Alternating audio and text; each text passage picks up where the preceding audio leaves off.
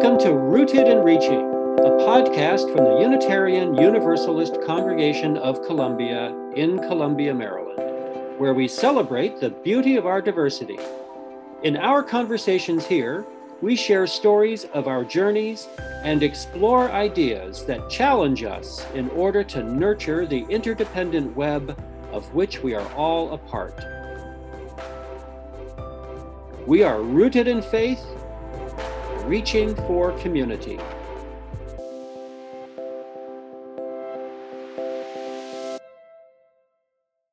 In this episode, I'll be talking with beloved former Assistant Minister Reverend Anthony Jenkins. Anthony left UUCC in the fall of 2019 to move to Texas with his family and become a military chaplain. Give a listen to hear about his experience of this February's snowstorm fiasco in Texas and his thoughts on Texan culture and political life. Hello. Anthony, I'm like really, really excited to talk to you. Me also. Me too. I've heard say that people love you so much. And I've done my own discerning, right? Like it's uh it was a long period of time for me. It was like seven years. At UUCC or Yeah. So it was and they were like really intense, formative, you know, it was wow. So there are lots of definitely very missable people from there also.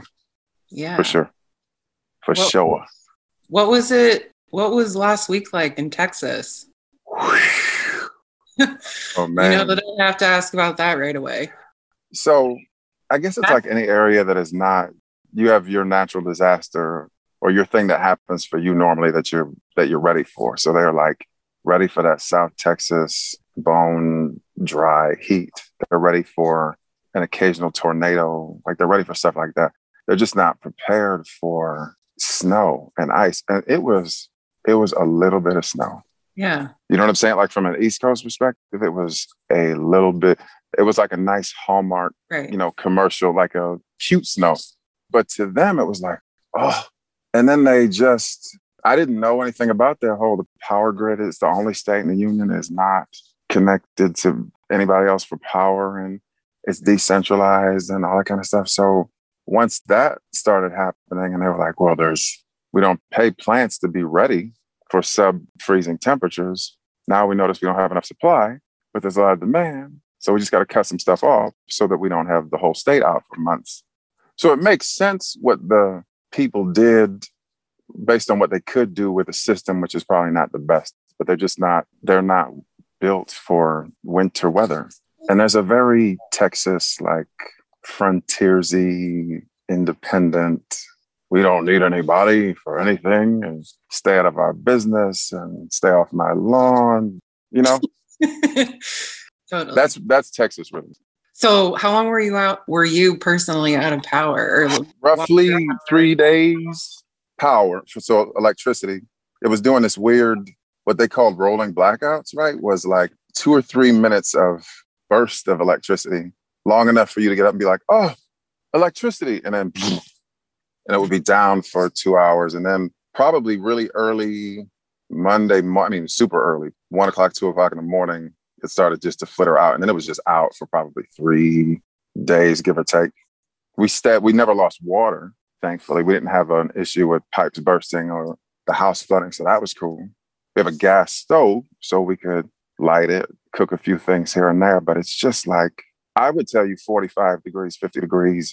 Outside the house is my favorite temperature, like right around 50. But in the house, it's just like, so you can, we're in like three, four layers of clothes, you know, right. you don't really feel like expending the energy to get up and do stuff. The kitchen seems far from the couch in the living room, and the upstairs seems far. It's like a commitment. We lit candles. we're warm blooded, right? Like Yeah. And these, you know, I ate a lot of stuff that took no effort. So, like peanut butter and crackers. And we made like a lot of really basic zombie apocalypse meals, you know, like stuff that you just pull out of the pantry and then hunker back down. But these are first world problems. right? I mean, like, you know, I've been sort of having conversations with people about how much in a lot of countries, this is baseline. Like we're all up in arms, like we got to wait in line for a little bit to go to the grocery store. It's like, well, in Russia, that's what it is. You know, there are many parts of Africa, like regularly, if you could get a couple of miles to the grocery store, you would wait in line. Right. And maybe they would have bread, and maybe the bread that they had would not have soured already. You know, in a lot of countries, you don't have water. You got to walk a couple miles to get dirty water that to bathe in or drink and or drink. You know, shelter or something. You just take for granted. You're just like, oh, I'm so outraged that I have to sit under this roof and freeze, but I have a roof to sit under and freeze. Whereas I'm not on the freeway overpass trying to figure it out. So it definitely reorients you ideally into a gratitude space for all of the complaining and moaning and whining. And I surely did my share. We did our share of that. We had enough moments also of like, look, we're we're really quite blessed. And we know that because this is a problem. ah, we lost electricity. We've come to rely on regular electricity. Um, so there are a lot of people really in the military who are from countries where that's just what it is normally. So I think we don't always appreciate the a lot of the advantages we have over here. So it was a nice smack in the face. I would worry that people aren't experience the smack in the right way, like in the way you're describing, where they end up in a place of gratitude, right? Yeah. Like that it's, should be the lesson, or that should be the one of the takeaways, or the major one. But I sometimes worry that that's not the spiritual experience that everybody's happening, having. You know, right now everything gets political so fast. Like it, it, it becomes, it becomes a not human. Like, well, if the blankety blank left had, or if the blankety blank right had done this, or this policy hadn't have been, you know, it's just like, well, people are cold and freezing and dying and lots of stuff is happening. So um, let's just worry about the human beings, you know, and then let's try to be grateful for whatever whatever we have that we can even go help people. Not everybody experiences the smack in the same way. That that is absolutely true. If you are a person who is spiritual or highly spiritual, I think then you tend to move through the events in your life and experience them through that prism. If you aren't, then you don't. You move through them differently. Gratitude is such a basic thing between faith traditions or philosophies or whatever, whatever you think about the sacred or the holy.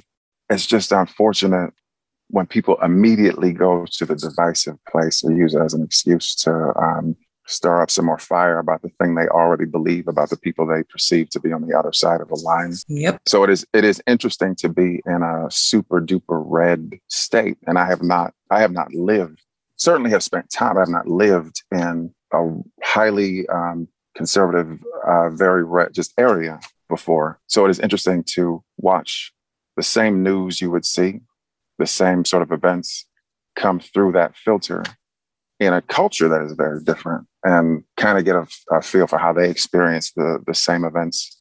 Yeah. I live in a tiny red bubble in Maryland, but mm-hmm. I also grew up in a tiny red bubble. So this mm-hmm. is. But Where did you grow up? I grew up in Vermont. So the whitest state in the country. Right, right. Super small town of like 500 people. Grew up Baptist in Vermont, which is actually not that typical, at least for like an old millennial. Yeah. Like all of my friends had hippie parents and they had like outdoor bathrooms, like, oh, yeah. Like a whole around situation. Mm-hmm. That wasn't my experience. But I also early on was like, I'm going to get out of here.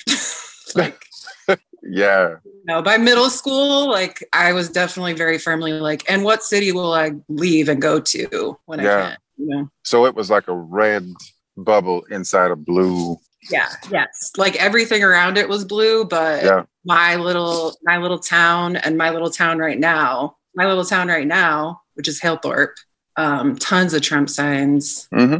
You know it's out there, right? I left Fort Sam, which is my main uh, duty station. I left on a Sunday once uh, a couple of months ago. Came into, came, went onto the main Interstate 35, and there was a two mile line of, they call them Trump trains, right? So it was all these trucks with uh, "Don't tread on me," big Trump signs, American flags, Confederate flags, lots of, I mean, like two, three miles deep, honking. And I was between two cars, and I'm behind this car that has this Black Lives Matter sign and some other stuff that's doing this weird counter protesting thing. So they're barking back and forth at each other. And I'm just trying to get home. And I'm thinking, if they do run me off the road, I'm curious about the cognitive dissonance on this for, for the person who pulls me out. Because people of, of that ilk generally are like, oh, military, yes. Right. But he's black. So yeah. What wins? do I still want to hurt him or do I want like it, it would be interesting to see my nationalistic tendencies strong enough mm-hmm. here? oh yeah. Oh yeah, I mean, love the military in theory, right? But would assume lots of other stuff about me based on my complexion. So it would be interesting. Okay, since we're talking about Texas, I'm going to Yeah. leave questions from people about Texas. Yes. Can you tell us? This is a question from Cindy Alvey. A favorite thing about living in Texas? I'm sure you can There's pick like a favorite this is a weird time to ask you this question, right? Um, We've been talking about all this stuff that's complicated about it. mhm. um, there's a nice easy swag to the Texan thing. Like it's a nice. Um, I'm definitely not trying to start a fight with you. I really am hospitable. I really am looking out for you. I'm really not afraid of you. You know, for the most part, there is a very charming thing about the kind of Texas culture that is cool. No state income tax is cool, for sure. I mean, on some level, everybody wants freedom, right? But but everybody defines it differently, and so people butt heads about what what is that? What does freedom mean? If I say safety or security, everybody wants that. What does it mean? You know, what does it entail? So depending on what side of the aisle you're on, or where you are philosophically or theologically, that means very different. Thing. What is interesting, um, really, about South Texas, also that was interesting to watch during the election was there's a large Latinx population, but you could not profile how people would have voted based on that demographic. You know, you had lots of people who voted for Trump who you might have looked at and said, well, you're not doing that based on maybe what the administration said about this aspect of your people or about this immigration policy or this thing. But depending on what was value, what is most valuable to them culturally, you know, that's the way they went. If faith is the biggest thing for you, and this is not true of every Catholic, certainly, but if you are the kind of Catholic for whom abortion or anything like that is a big thing, and your people tell you, hey, look, this candidate is for your Catholic values, is, you know, is against that abortion, and this other one isn't, Right. um, you will vote that way because faith is the foremost thing, even if the person you're voting for has said maybe hateful or harmful things about people who look like you.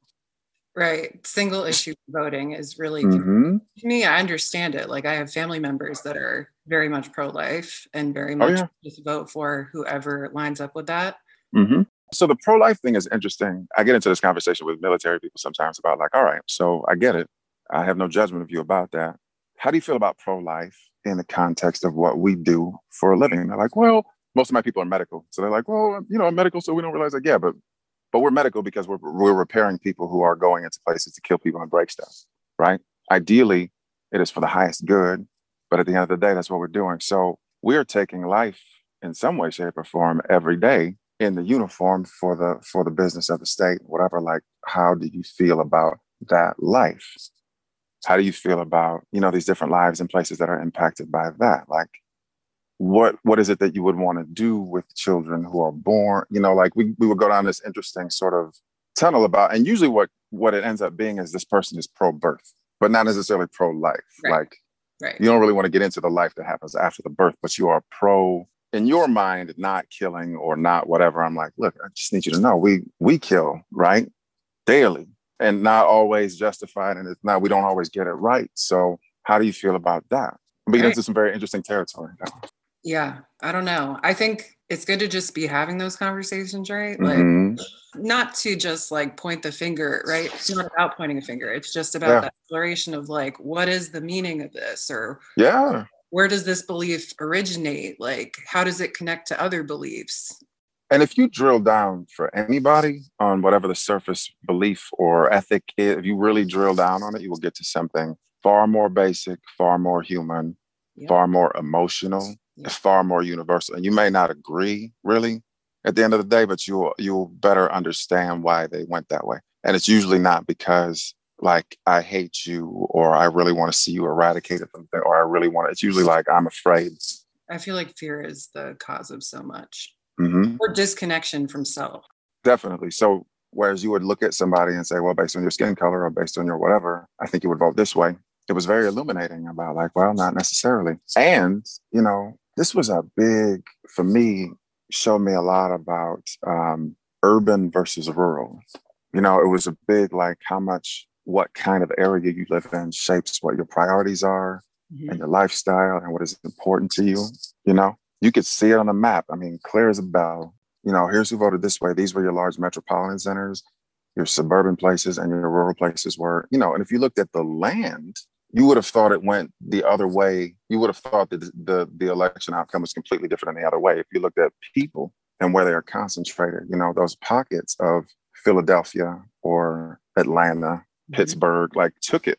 But yeah. your priorities are different in a city. Your worldview is different. Absolutely. It's a completely different way of living. All right. Something unexpected and joyful that you've discovered in Texas. Ooh. Unex- so unexpected. I, I, probably would have to divide these up. So um, I would have told you mild winters was joyful. Again, before last week, I would have said, you never get any snow. But that's not true. People, particularly in San Antonio, are very, they're very grateful for your military service. And they stop you a lot and they look you in the eye and hold your hands and you can feel how grateful they are for how you are for how they perceive that you're defending them keeping them safe and it's very different from any place that i've lived and i know these are people who i probably would disagree with diametrically opposite in terms of politics and stuff like that but their level of genuine gratitude is um, it's heartwarming it's really sweet and it's not something in the, in the DC area. I remember being more like, "Oh yeah, you're in the military. Of course, other people in the military. It's not that big a deal, whatever." But there's a sense, um, probably in the state of Texas in general, but certainly in San Antonio, there's a real deep level of authentic gratitude that comes from people, and they really go out of their way to thank you for it, and that never gets old. That is really beautiful. And I'm not like an infantry person, like I'm not a person who's doing the standard military thing, but I definitely am in the military. So I appreciate that sentiment a lot. That has been definitely joyful.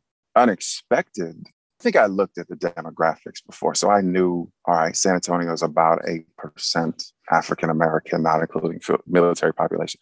But I really didn't, I didn't appreciate what that feels like, what that looks and feels like. Because I've spent so much time in the DMV, I spent so much time in Baltimore and DC and cities where there are lots of African Americans. You just get used to, we're in the mix at least a 20, 30% clip. A city like Baltimore or DC, you know, it's 55, 60, 65. Detroit, you know, stuff like that. So really, other than my military thing, in, in Texas, you really don't see a lot of black people. So when you do, you're like, hey, hey man. Yeah. Are you? yes. Are you? All, yes. Oh man, so good to see. You know, you you like, even if you if you don't speak to each other, you you share this glance of, oh, thank God you know, I'm starting to wonder, like, if like anybody else was within a 25 mile radius. Right. Um, so I, I, I think I knew that that was true, but the experience of it has been interesting. And I'm not necessarily a person who needs a whole bunch of people who look like me to be around for me to be for me to feel comfortable. But I noticed, and it definitely feels different.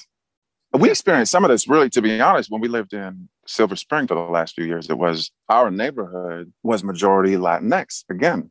So we were both the minority on our block. She's white and I'm black. Both of us are the minority. Right. We don't speak fluent Spanish. We are the minority.